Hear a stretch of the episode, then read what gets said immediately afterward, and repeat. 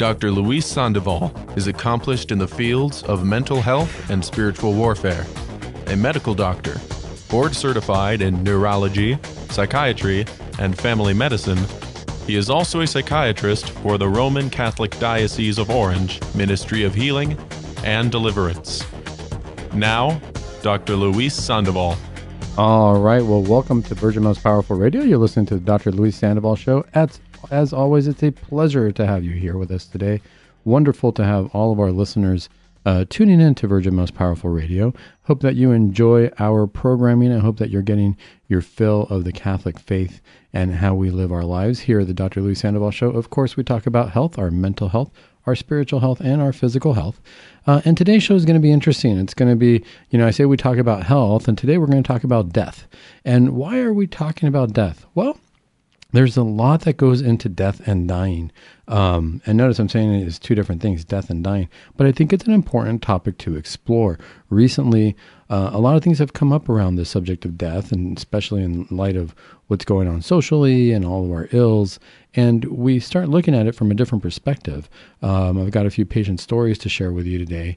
Uh, and as Catholics, I think it's important to think about death from not just the Catholic view, but from the secular view as well. Because if we understand what it means to die, um, and we think of it without any level of faith, I think it helps us to appreciate where we're at when we do have a level of faith. And I think it helps to assuage those fears.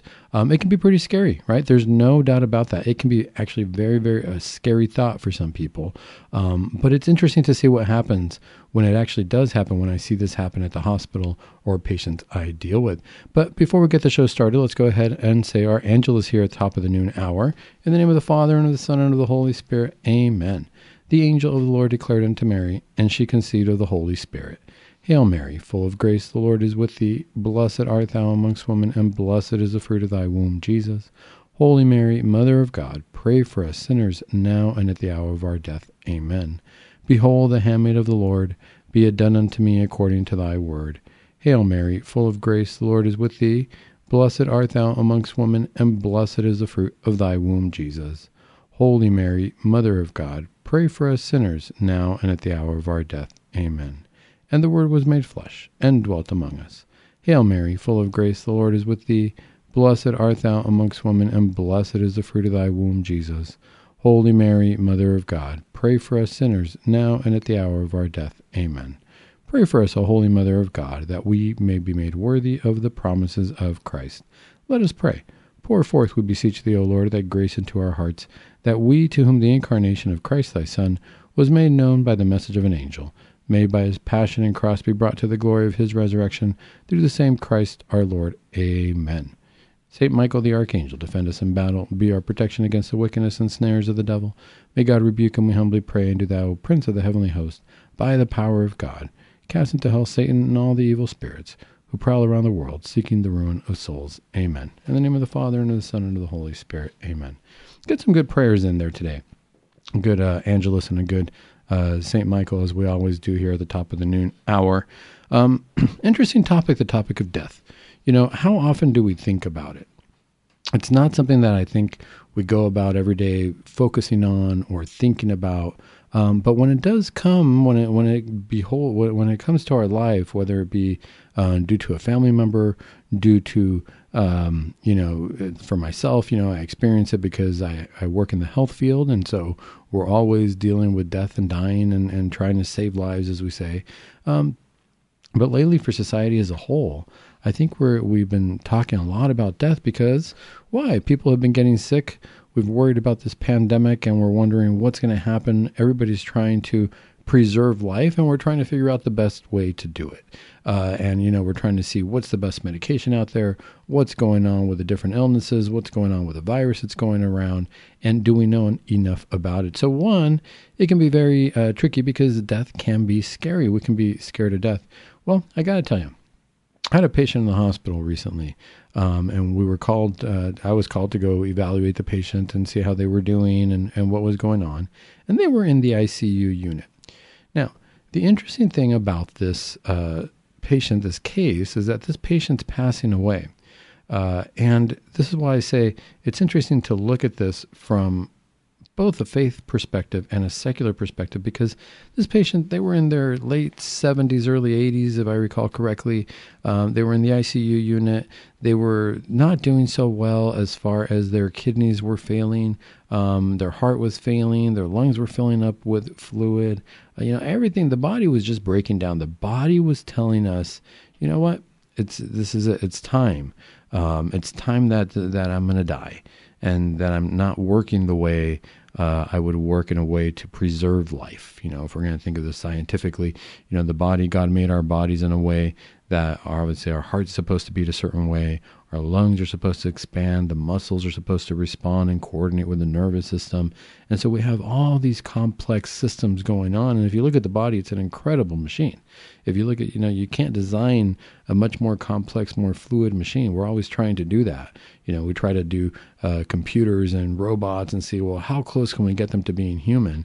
And for as efficient as we can get the machines to run, I don't think anything's ever going to be efficient as our bodies. If you think about it, our hearts are beating from about the second, third, you know, definitely by the uh, by the eighth week of, of life, of course, the eighth week of conception, of course, our hearts are beating. And we can hear it as early as, say, the fifth week, the fourth week. It really depends on a case by case basis. But right away, our hearts are beating. And it keeps beating until our moment of death. And for this person, we've got a heart that's been beating for, you know, we'll just say 80 because I think that was ballpark the age, um, close to 80 years. So we got 80 years of a beating heart nonstop where this electrical conductivity just starts and it beats and it starts and it beats. That's a long time. That's an incredible machine. And the machine itself is telling us what it needs right? The body tells us as we go through life, it tells us if we're hungry, we're thirsty. The brain has our sensor. We, you know, we can figure it out through our senses. Our brain lets us know, hey, you got to go eat, or hey, you got to go drink, or hey, you got you need something. You know, you're in pain, and it tells us exactly. Our nervous system tells us exactly where the pain is in our bodies. You know, it's in your elbow, it's in your toes. It's an incredible, incredible machine. And I think that due to it, due to the machine being so incredibly efficient for the most part, now I know people are going to say, well, doc, you know, I've got family members who their bodies don't work as well. They were born with this defect or, you know, they lost a limb somewhere, unfortunately, in a tragic accident. Yes, things happen to the body. But when it's running the way that we assume it's supposed to be running, when it's running the way that we think it's going to be running most efficiently, what an incredible machine it is. And due to that, obviously, we have the medical profession because all of a sudden we look at it and we say, hey, we, and the body heals itself. We know the body can heal itself, and we can help it along with the right medication. If somebody has an infection or something along those lines, you give them an antibiotic, and that infection is going to be taken care of. Incredible machine. So we're always doing things to preserve life and to preserve the body going. It gets to a point, however, and we all know this, where the body, the way that it tells us that we're hungry, we're thirsty, we need to start listening to the body at the end of life and realize the body's telling me it's breaking down. The lungs aren't doing what it's what they're supposed to be doing on their own. And the heart's not doing not beating the way it's supposed to be beating on its own we can preserve life for as long as we want. We can say, well, put him on a ventilator, and you know, put you can get the heart pumping and get get everything going. We can hook up the body to machines to no end and keep it going for a long time. Yet eventually, even if we were to do that, even if we were to say, you know what, my loved one, I think they would have wanted to be on a ventilator. Do everything you can, keep them going. As we say, don't pull the plug. You know, I'll use a lot of layman's terms here, but you know, we say hook them up to the machine and, and keep it going. All right, fine Eventually, though, most people we will succumb to some kind of an infection. More than likely, a bacterial pneumonia, something along those lines. There's things we can't prevent, and eventually the body will break down. But for this particular patient, patient was conscious, uh, was speaking, was telling us how they were feeling, and their body's breaking down and they knew it and they said you know i'm ready to go. I, I, don't want any extreme measures. I don't want cpr i don't want you to do anything extraordinary. If my if, if this is my time this is my time to go. All of a sudden you know the, as, as this is happening we want to make sure that we inform the family. And so the wife was at bedside and she was okay. Um, and she said okay yeah you know my husband is this is his time to go. Um, and he's gonna you know we're here and, and they were praying that was one thing that was that was noticeable is that they were praying. Now they weren't necessarily Catholic, but she had her Bible and they were going through the different Bible verses, and she was very much uh, uh, there for him, and said, you know, we are faith filled and, and we're ready to go. Now what happens? they call the rest of the family. They call the kids, and one of the kids says, "I'm flying in from out of town. They were from out of state. They were going to take a flight. It was going to be the next day."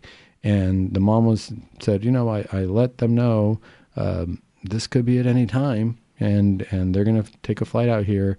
Um, is there any way that we can assure that my husband will be alive for the next couple days. And we said, well, you know, he doesn't want any extreme measures, and we we got to make sure that uh, um, you know we respect his wishes and that he's comfortable. But we'll do what we can. We'll continue our, our treatment as far as we can until until the son comes in from out of town. Someone was someone was in a different state, and all of a sudden. Um, we hear that the as the conversation is going, uh, the son's very upset, and the son's upset because he's saying that the hospital is going to kill his dad because we're not going to do everything for his dad.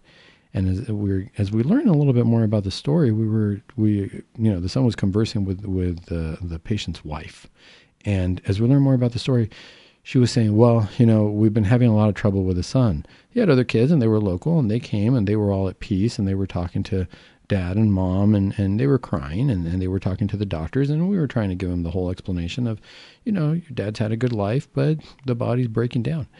Well, this other son from out of town, not so happy with the situation, and in fact, not happy at all, very angry, very, very angry.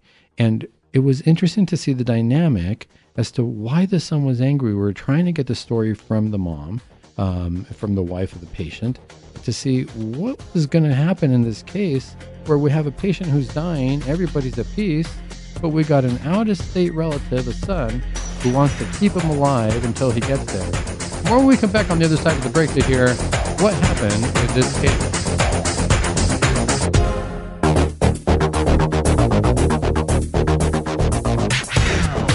All right. Well, welcome back to Dr. Luis Sandoval Show here on Virgin Most Powerful Radio.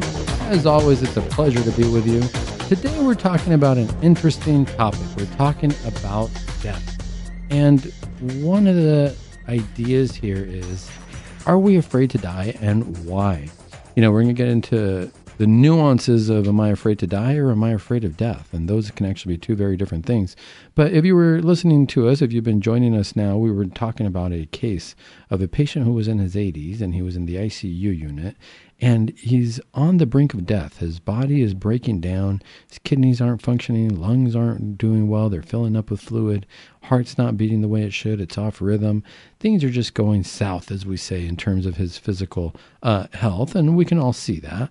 Um, it was interesting to see, though, because as I had said before, this patient followed the Christian faith. He wasn't Catholic, but he and his wife were both Christian. I don't recall the denomination, but uh, what I do recall is that she was there with him. They were reading Bible verses, they were praying together, um, and they were actually kind of walking that journey towards uh, death to see how he would uh, do. She was supporting him.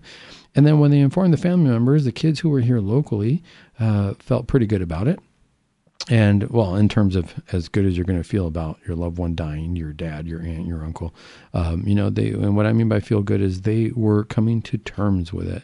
They were finding peace with it, and they were praying along with their mom and their dad um, to this moment of death. But they did have a son who was from out of town.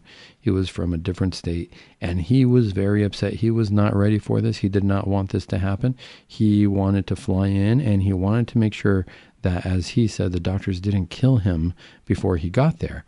Anyway, needless to say, uh, the patient didn't pass away yet. He's, he was in the ICU for a few days, and the son was coming into town, and he flew in.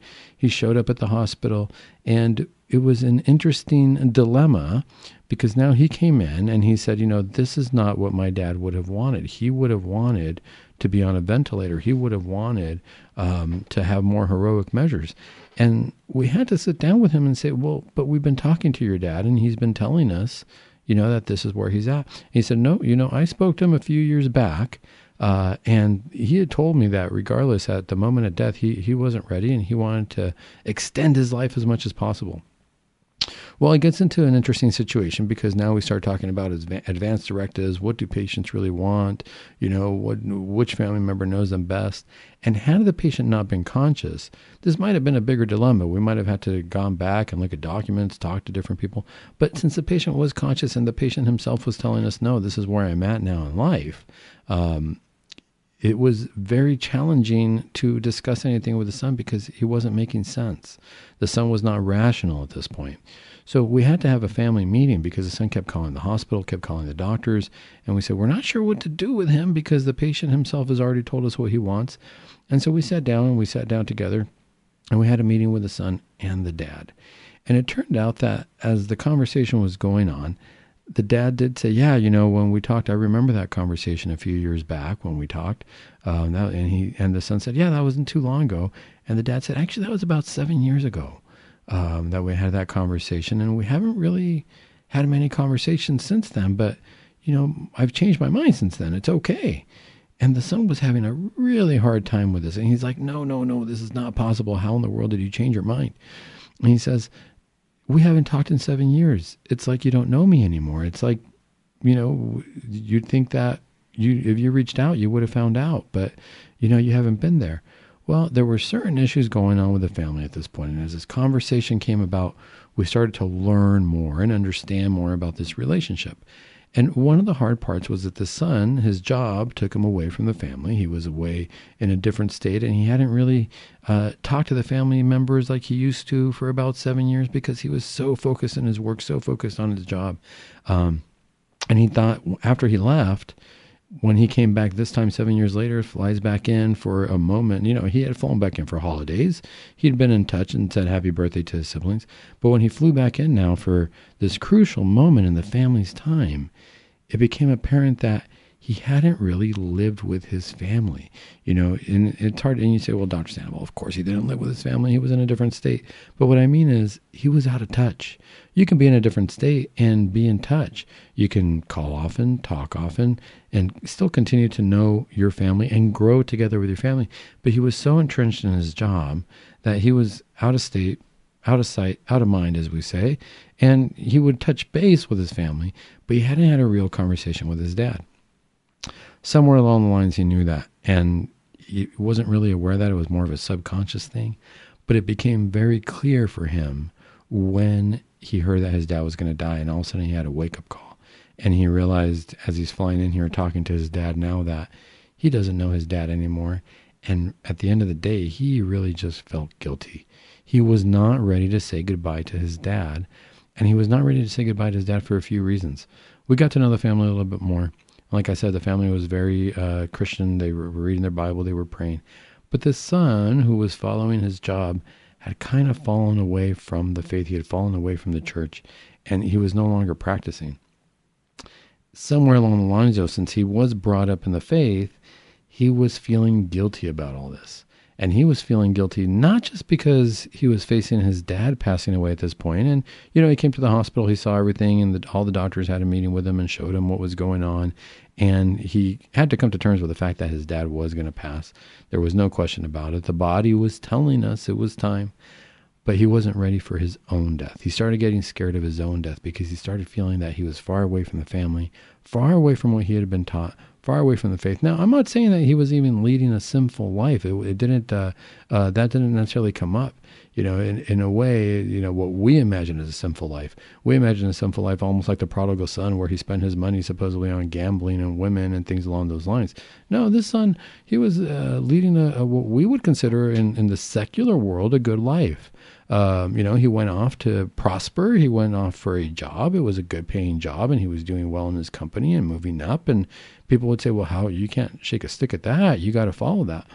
But this is where I wonder if God defines sin differently than we do when it comes to things of that nature. Because if we look at the commandments and we have honor your father and mother, you know, what do we think about when we think about that commandment? Part of honoring our parents is respecting the traditions that they taught us. And I think for this son, I'm not saying that it was sinful. I'm not here to judge him as a sin, but I'm thinking if he didn't take heed to what his parents were telling him, the lessons that he learned from their Christian faith and values, and he turned and he made something else his God, such as his career, his job, his money, I think this is where it comes back to haunt him, if you will, a little bit. He's faced with death, and he's now faced with, in reality, not just his dad's death, but his own death and he's looking at this and he's realizing his dad's going to pass. Eventually, his mom was going to pass. She was getting up in age too, and she was overall healthy, but she was getting up in age.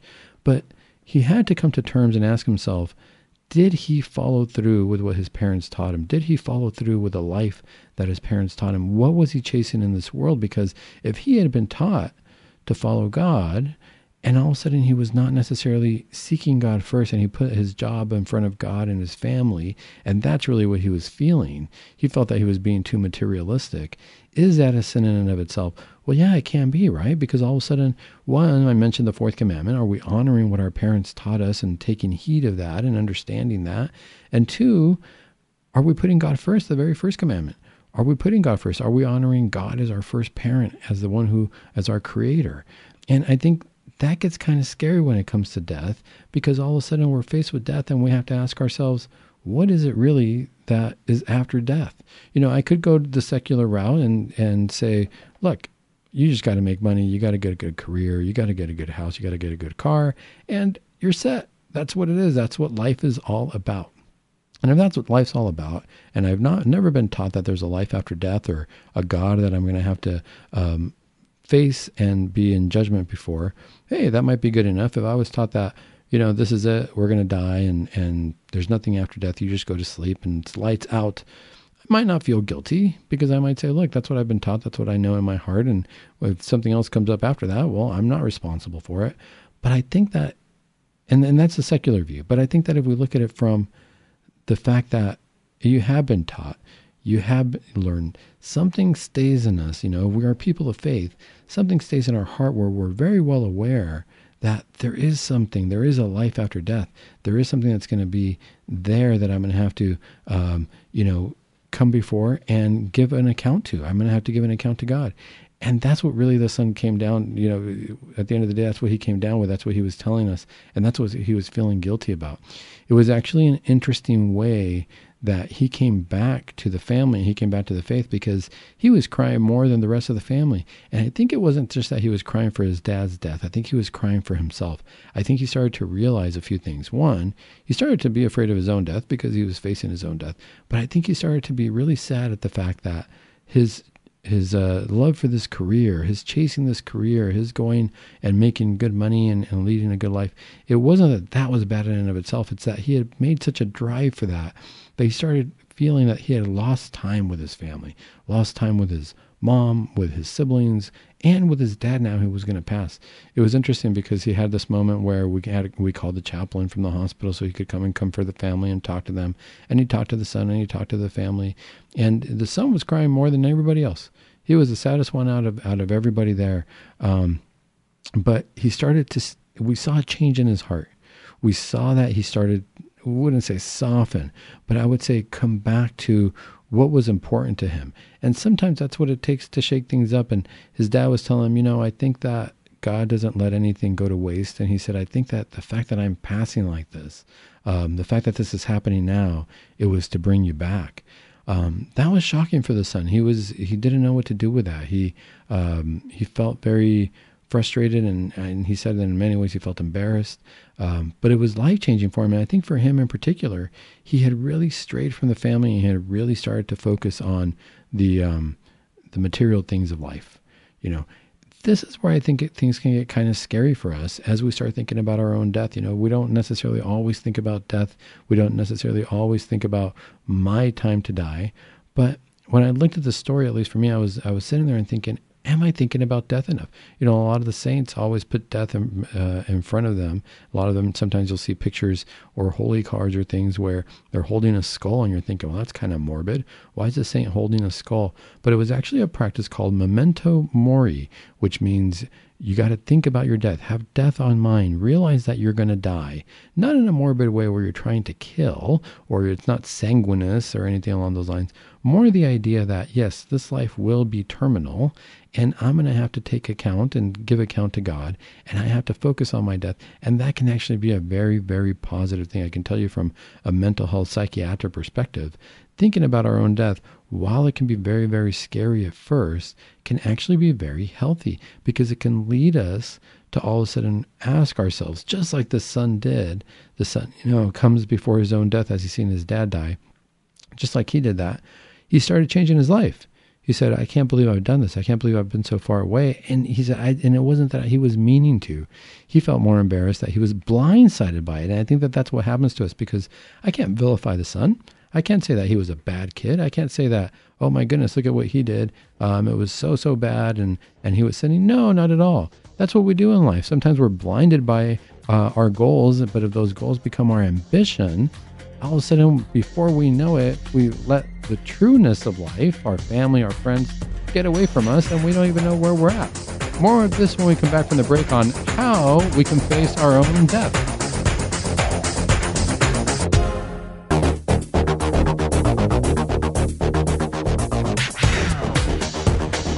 Right. Well, welcome back to Virgin Most Powerful Radio. You're listening to the Dr. Luis Sandoval Show. Um, and today we are talking about death.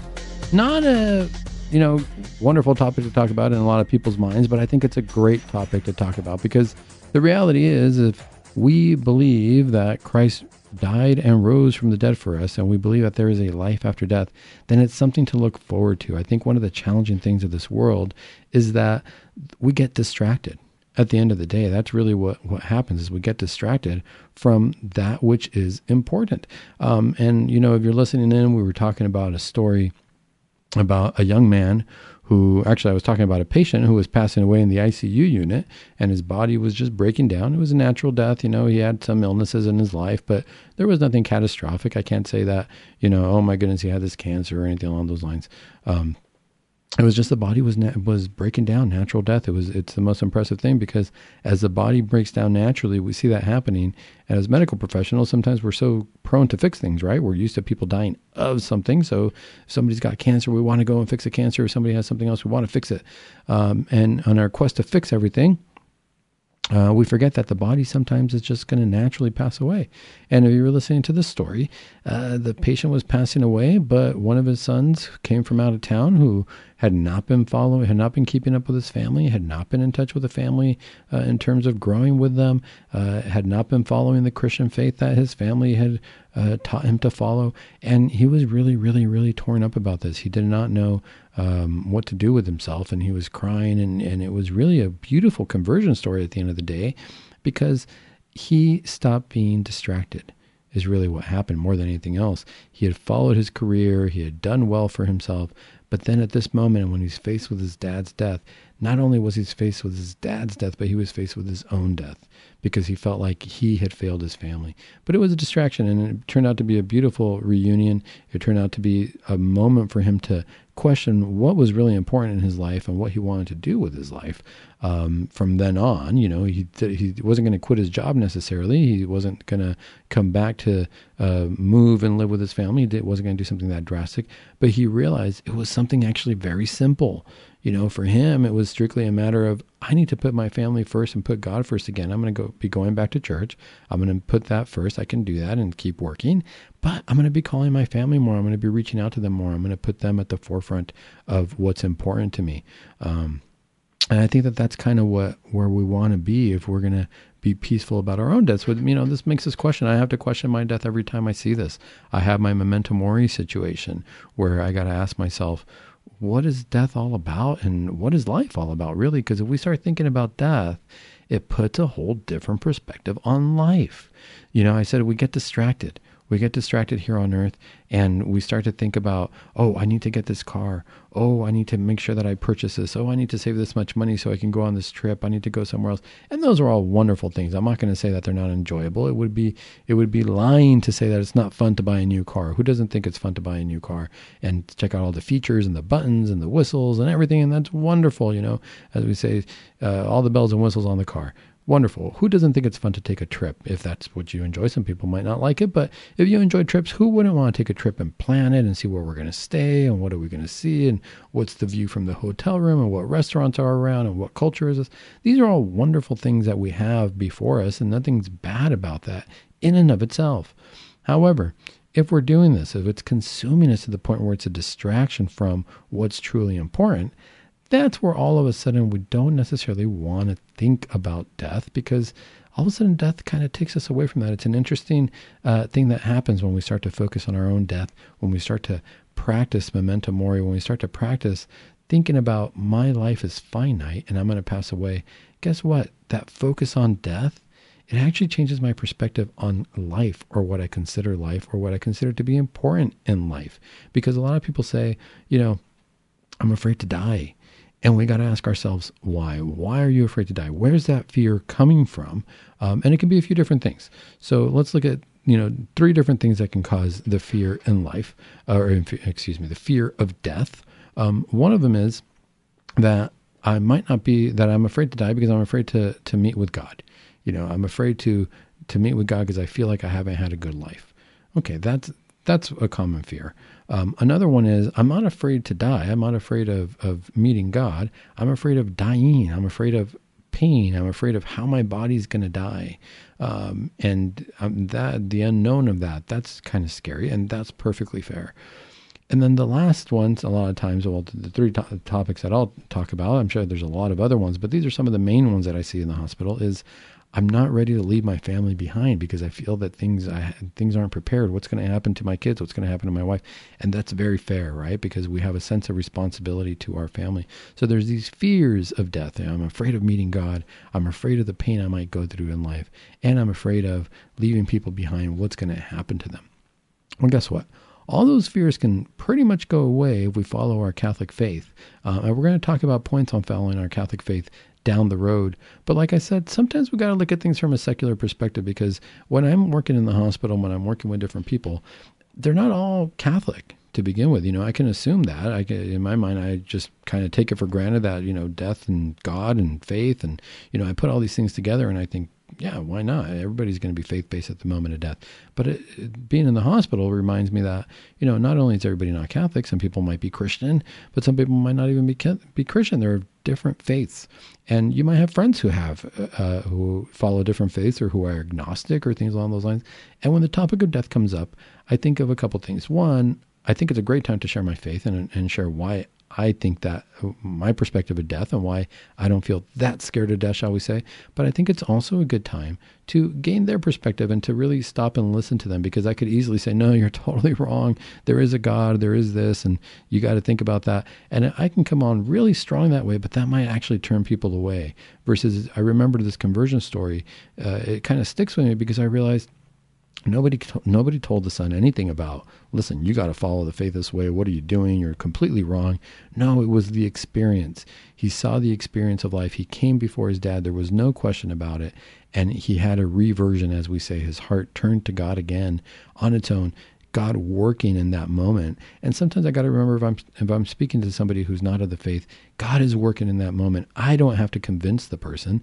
God will do that. And if I lead a life where I'm following God, I think they're going to see that in me. They're going to see that in us. They're going to see that in the way we approach death and our perspective on it. But I think before anything else, we have to listen to what their perspective is too. That's what we had to do with the son. We had to sit down and understand. Help me understand why you're so scared. Help me understand why you're so upset. Help me understand why you're so angry at the medical staff. You know, things are happening around us. It's out of our control. The death of your dad is out of our control and it's out of your control. Why is it so frustrating for you? Help me understand that first.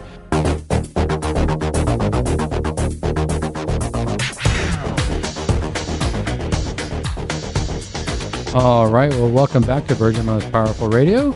We're listening to the last segment here on the Dr. Luis Sandoval Show. Thank you for joining us. If you've been listening to our show, we're talking about death and dying and what does that mean for us as Catholics.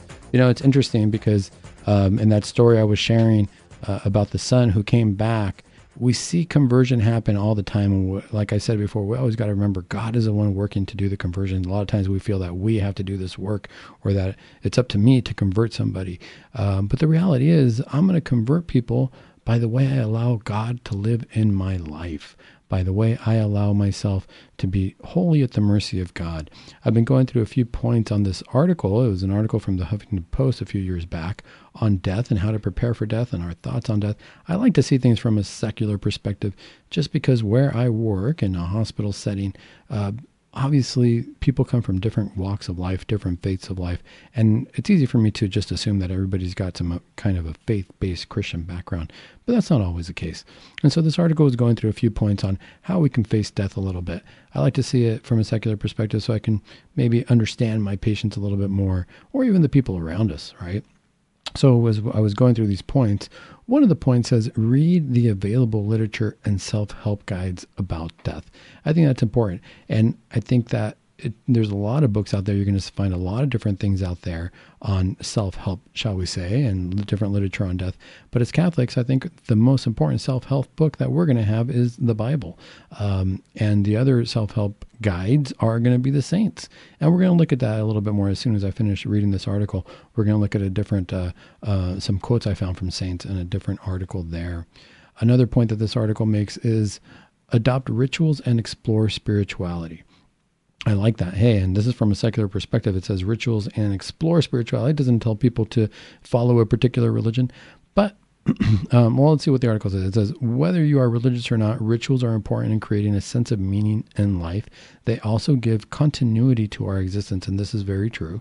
A ritual can be as simple as taking a walk every afternoon or lighting a candle each morning. You can recognize a seasonal change or something emotional or physical happening in your life. The choice is completely yours. Um, if you are curious about your family's religious practices or want to explore new spiritual ideas, now is the time. Don't be afraid to ask the tough questions about the afterlife. These are the only questions with the potential to guide you to a deeper understanding of your faith or any aspect of your life for that matter, which is all true. What I like about this is the, the one line that I like about this section here is if you are curious about your family's religious practices or want to explore new spiritual ideas, now is the time. That family religious practices and that story I shared, that was one of the big things for the son uh, when he came back. He had felt that he was falling away from the family, and part of being uh, a part of a family is realizing that families do things a certain way.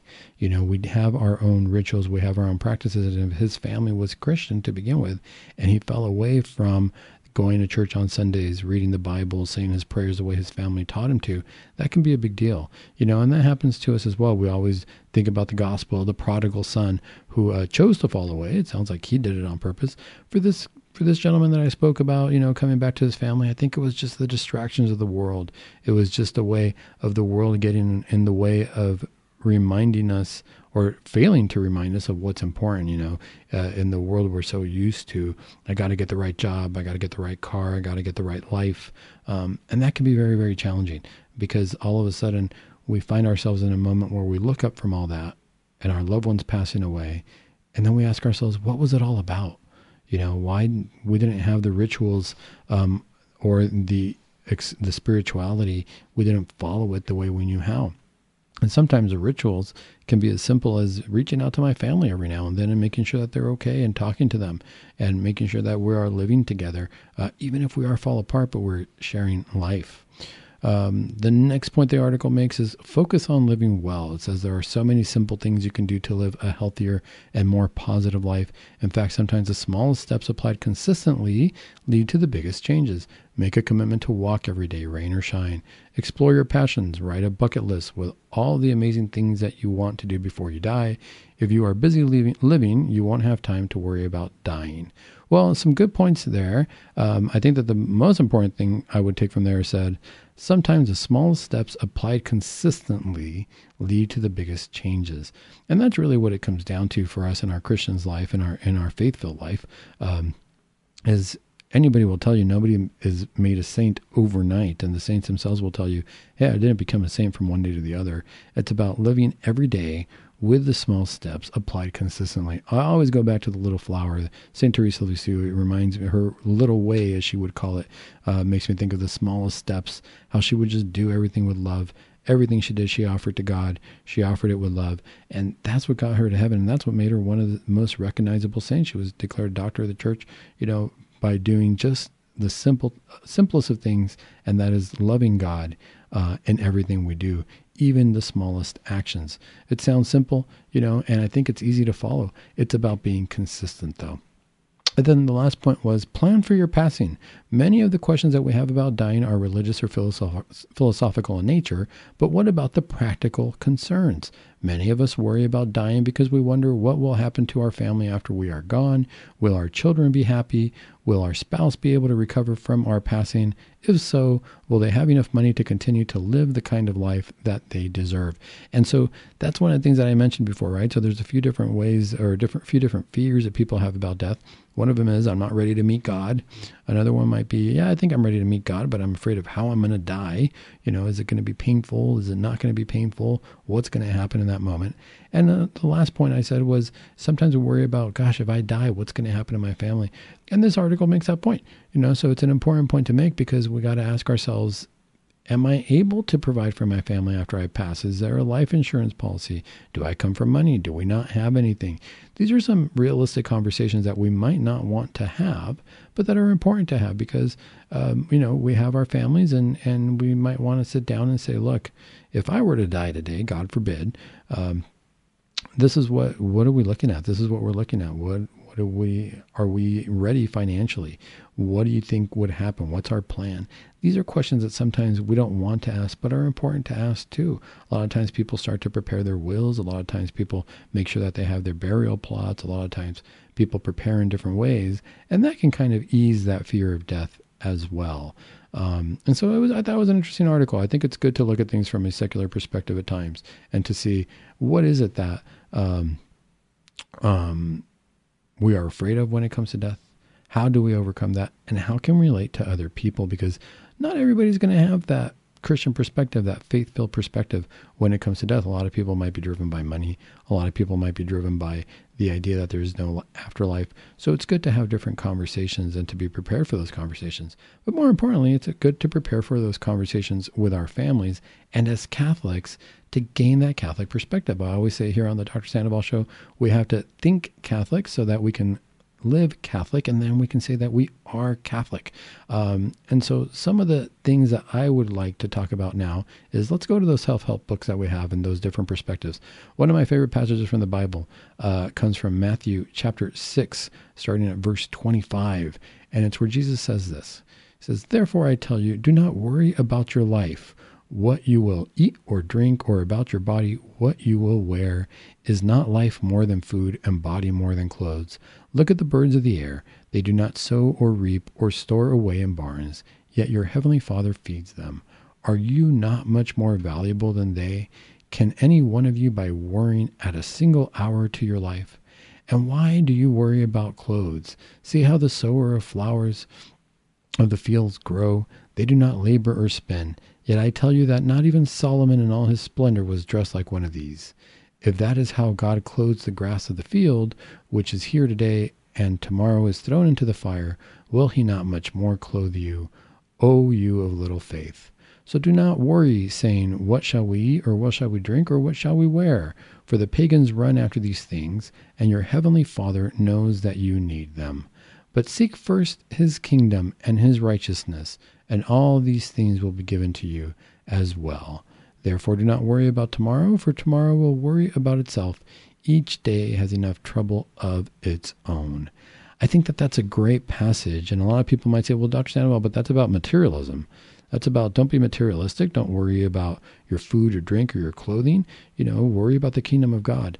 But I also think it's a matter of life and death because look at what Jesus says. He says, Therefore I tell you, this is the first line to that. This is in verse 25. Therefore I tell you, do not worry about your life what you will eat or drink, or about your body, what you will wear. I think that's important because Jesus is telling us don't be materialistic because God is taking care of you. And that's all that you need. He says, But seek first his kingdom and righteousness, and all these things will be given to you. Therefore, do not worry about tomorrow, for tomorrow will worry about itself. Each day has trouble of its own. I think Jesus is saying, Get busy living for today don't worry about later. Don't worry about your food or clothing. God will take care of all that. But start living today. And I think that that's how we can conquer death.